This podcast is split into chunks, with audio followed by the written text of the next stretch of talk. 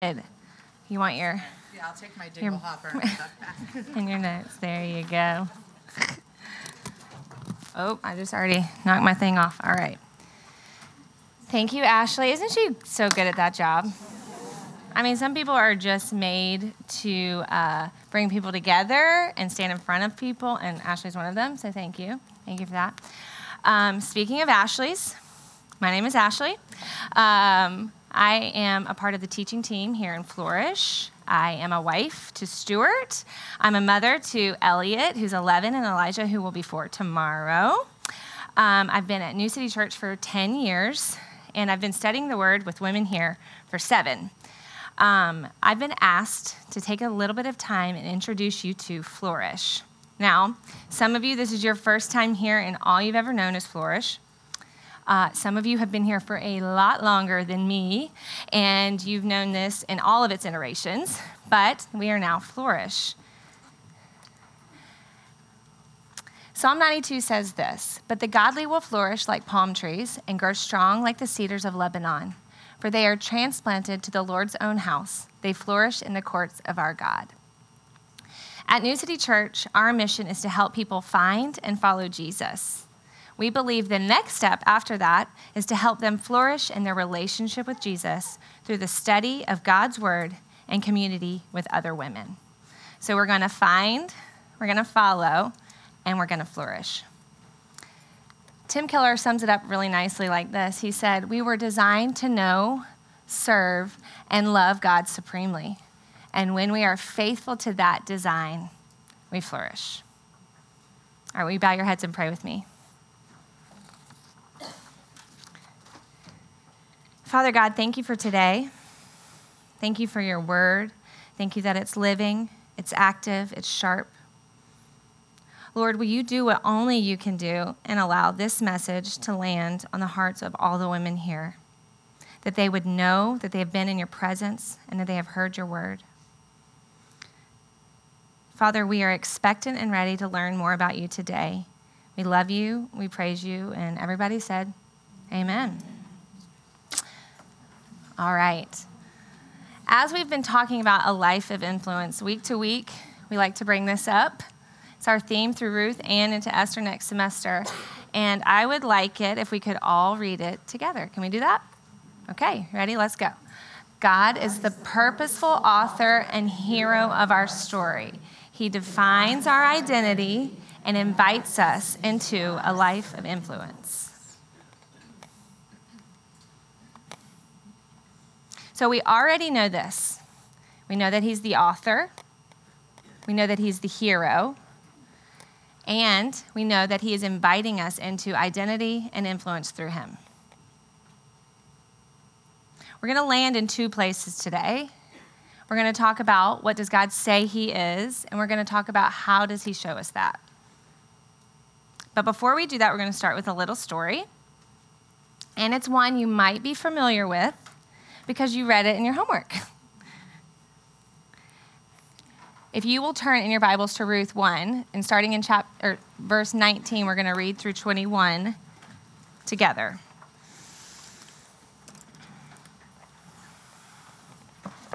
So the 2 of them continued on their journey, and when they came to Bethlehem, the entire town was excited by their arrival. "Is it really Naomi?" the women asked. "Don't call me Naomi," she responded. "Instead, call me Mara, for the Almighty has made life very bitter for me. I went away full, but the Lord has brought me home empty. Why call me Naomi when the Lord has caused me to suffer, and the Almighty has sent such tragedy upon me?"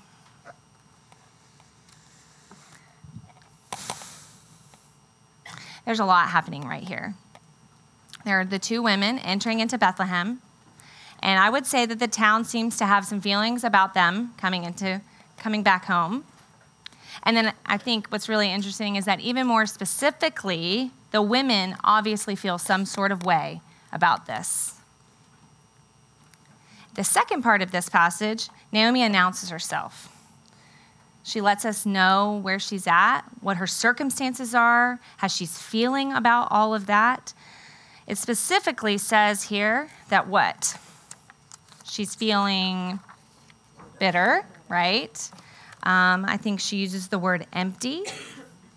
The ESV says that she believes the Lord has testified against her. Those are some pretty serious feelings and accusations, right? But if you look a little closer, while she's expressing herself and her feelings, while she's letting us know where she's at, she is also doing something else. And that leads us to our next point. Oh, I hit the wrong one. Sorry, y'all. Who does God say he is? If you look closely in verse 20 and 21, what do you notice? She is confessing the Lord's name. So yes, she's bitter. Yes, she's empty. Yes, she's sad. But twice, Naomi uses Almighty as the name of God. Oh, I did it again. Sorry, y'all. Almighty. Almighty translates in Hebrew to Shaddai. And Shaddai is described like this, as God's strength and God's provision. So what we're seeing is, on one hand, she's bitter, she's empty, she's sad, she's angry. Tragedy has occurred in her life. We're not going to deny that. But at the same time, on the other hand, she is confessing truth. She's confessing God's name. So, God's name, meaning Almighty, Shaddai, strength and provision, leads us to see something really beautiful happening right here. The complexity of who Naomi is. And spoiler alert, the complexity of who we are, right? As humans, both of those things can occur at the same time in our lives. We can feel and believe that we are bitter and brokenhearted. We are suffering. We have questions. We're desperate. We're far from the Lord. And we can confess his name. We can confess that he is Almighty, that he is Shaddai, that he is our strength, and he's our provider. God has space for our bitterness, our brokenness, our questions. God has space for our anger towards him. He can handle both of those things at the same time. So once again, she's living in two places at once, which is a great picture of how I think we live our daily lives. Naomi isn't one-dimensional. There's more to her than her bitterness, and I want you to hear that. It's really easy to read this and think, God, she's just a bitter old lady who's sad about what happened to her because she left. But there's more to her than that. And in her bitterness and her suffering, and even if she can't see it, right? I'm not sure she knew exactly what she was doing or saying. She does know in her mind that that's true. So Naomi just told us what? She told us that God is our provider and our strength. And so far, and in the rest of this story, Ruth and Naomi's story, we also get to see God's hand and his sovereignty. Priscilla Shirer describes sovereignty like this. She says that sovereignty is the overarching orchestration of all that happens in time and eternity. Revelation 1:4 says, the one who is, the one who was, and the one who is to come. And the promise here, after the now, there is a to come, guys.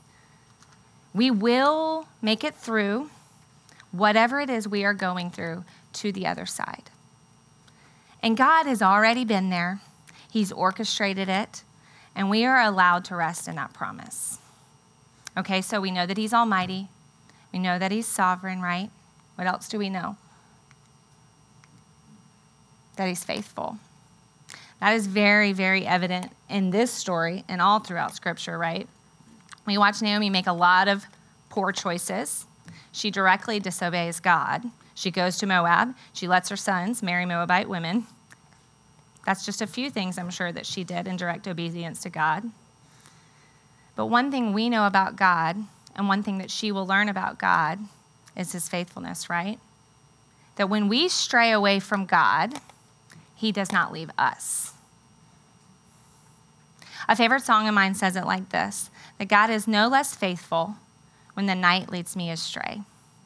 And 2 Timothy says, if we are unfaithful and he remains faithful, for he cannot deny who he is. So who does God say he is? He says he's Almighty. He's Shaddai, our strength and our provision. God says he's sovereign over all things and that he's faithful. Okay, so now that we know who he is, let's talk a little bit about how he shows us that. There are three ways we're going to talk about today: the Spirit, the law, and other people. Naomi in this chapter, she shows us how his Spirit is used a lot. In her disobedience and in her tragedy, God never left her. There are multiple times throughout Scripture that God says he will never leave and he will never forsake. But not only did he not leave her, he used his Spirit to guide her back to Bethlehem. And what I want you to recognize here, and what I'd like to hit home, is that none of this was by chance, okay? It wasn't luck that she went back, right? That she made it back. Last week we learned how long and treacherous that journey must have been. 2 women on a road by themselves, right? That was not their own doing. God did that. We see the Spirit move in the timing of her coming back. We see the Spirit move in who she brought back with her. It was the Spirit, you guys, moving in her life through her footsteps to bring her closer to God and what he had for her. Let's look in Ruth and Naomi together. Ruth 1:22 says this. Sorry, I'm lost. There we go. Ruth 1:22 says this. They arrived in Bethlehem in late spring at the beginning of barley harvest. They entered into Bethlehem at a season of harvest. Once again, right? Not by chance. God, our provider, led them by his Spirit into Bethlehem at the right time. Let's look at Ruth by herself. This is one of my favorite parts of this chapter, and we'll get into it a little bit. Let's read 2:3. It says this. So Ruth went out to gather grain behind the harvesters, and as it happened, she found herself working in a field that belonged to Boaz, the relative of her father-in-law, Elimelech.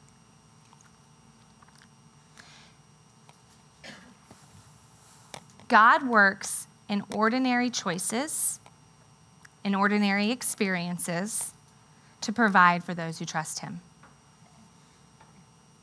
Are you familiar with that feeling?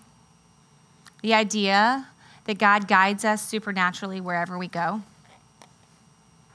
As we go through our everyday life, as we meet our new neighbors, as we drop our kids off at school, the Spirit can guide how it is you say hello to your coworkers.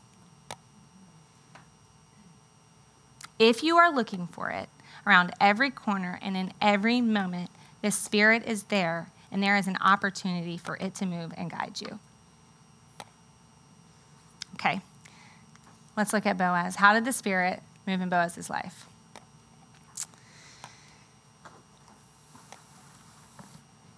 Chapter 2:11. In our homework says this. Yes, I know, Boaz replied, but I also know about everything you have done for your mother-in-law since the death of your husband. I have heard how you left your father and mother in your own land to live here among complete strangers. You see, what God did here is he allowed Boaz to see Ruth the way that God saw Ruth. Boaz allowed God's Spirit to guide him into a conversation with her. He allowed her to be seen as more than a foreigner, not just a foreigner, a Moabite woman who, like we have learned, is basically the enemy of the Israelites, okay? A widow, she's poor, she has nothing to give. And Boaz did not see her like that at all. He saw her through the eyes of God. Okay, so let's move on to how he shows us with his law. God uses his law to reveal his character and his nature to humanity. How did the law show up in Naomi's life? Well, we already talked about what she did in her confession of who God was, right? She called him Almighty. Shaddai. Why does she know this? How does she know this? Because she grew up under the law. The law of God was taught to her, and through that law, she was taught who he was. So he uses his law to remind us of who he is. Through Ruth and Naomi, let's turn in Leviticus 19. It's all the way back. We're going to look at 9 and 10. It says this: when you harvest the crops of your land, do not harvest the grain along the edges of your fields, and do not pick up what the harvesters drop. It is the same with your grape crop. Do not strip every last bunch of grapes from the vines, and do not pick up the grapes that fall to the ground. Leave them for the poor and the foreigners living among you. I am the Lord your God.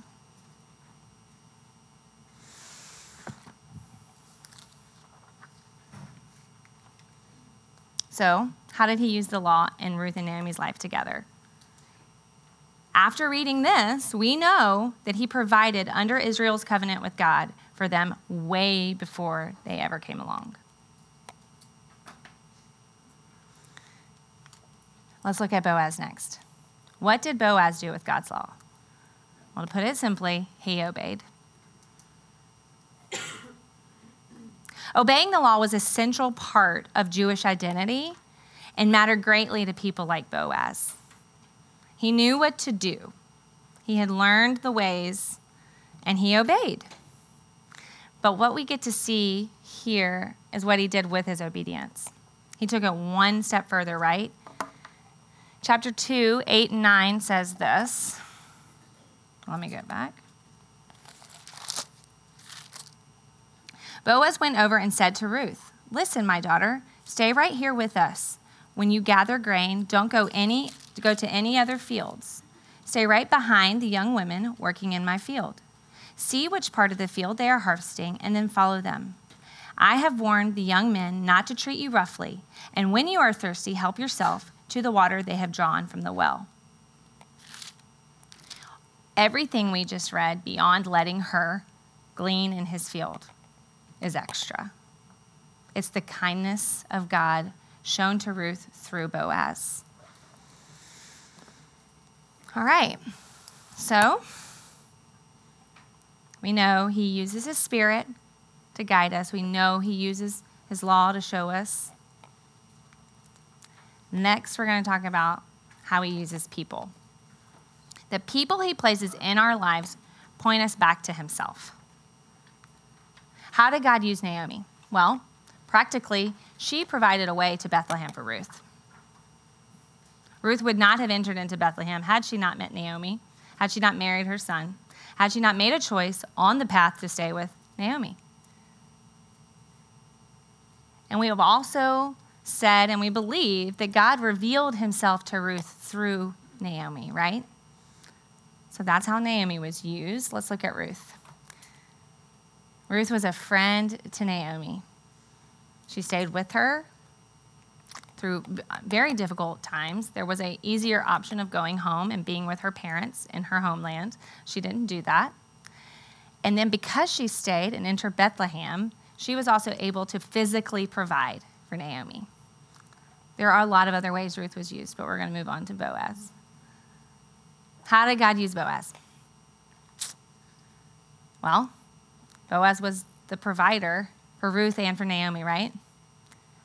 And he demonstrated God's provision by allowing Ruth to gather from his field. And he also used kindness to pierce the heart of Ruth and Naomi, right? So, how does he show us who he is? Can we read that? What is it? Spirit, law, and through other people. That's right. So now that we know a little bit more about who God says he is, and we know a few ways that he wants to show us that, I want to circle back to the beginning of our story, back to the beginning where two women were about to enter into Bethlehem. And Naomi, in her despair and her bitterness, her brokenness, and when she believed that God had turned against her, she cried out to God Almighty. One thing I don't want to do is stand up here and say that it's easy for us to see God in our tragedy, in our desperation. We live in a fallen world, which means we cannot avoid sickness. We cannot avoid the failure of our body. We cannot avoid what? Ultimately, death. But I will and I can stand up here and say that God is faithful. He is with us as our strength and our provider. He has gone ahead of us. His Spirit is moving all throughout whatever it is that we are facing. And if we do believe that God is who he says he is, we have to trust him and his sovereignty in all of our circumstances. God is our Father, and we are his children, and he hates our pain. But in the midst of our suffering and our pain, our God is able to move. Some of us in this room are holding on for dear life. We're hanging on to that last little thread of hope. But I want to say this. If that thread that we are holding on to is the thread of faithfulness, sovereignty, strength, and provision that we see in this story and throughout all of Scripture, I know that we are going to see through to the other side. So, whatever your Moab is, God is there, and he is calling you back to Bethlehem, just like he did for Naomi. So here's my final thought, or as Chris Payne likes to say, the bottom line. We are all on the road to Bethlehem, every single one of us. It's really just a matter of where we are on the road and what we're doing on that road. So, where are you on the road? Are you in Moab still? Have you turned away from God? Are you doing your own thing the way you want to do it? Or maybe you're like Naomi, and you've turned back to what God has for you. You're re-entering Bethlehem again for the first time in a long while. Maybe you're Ruth. Maybe you're seeing Bethlehem for the first time, and this is all brand new to you. Can I just say that welcome? We're like so very excited you're here. Or maybe you're Boaz. Power to you if you are. You stayed the course. You've remained faithful. The thing is, no matter where we are on this road, the question we can always ask ourselves is this. Am I moving towards God? Because the reality is, if you are not moving towards God, you are moving away from him. So, wherever you are, remember the next step is to always move towards God. Thank you. Let's pray. Father God, thank you for who you are. Thank you for teaching us about yourself. Lord, we believe that you are the same God now as you were in this story. Father, we stand on your strength and your power. We stand on your sovereignty and your faithfulness. We believe in those things. Lord, we need you to meet us here right now, like you met Naomi on her road to Bethlehem. Lord, we need your strength and provision to get us through. We need to remember your sovereignty in all of our circumstances. And we need to remain in that feeling of faithfulness, the one where we know you're with us. Father God, we love you. Lord Jesus, we thank you. We praise you. And it is in your Son's holy and precious name we say, amen. All right.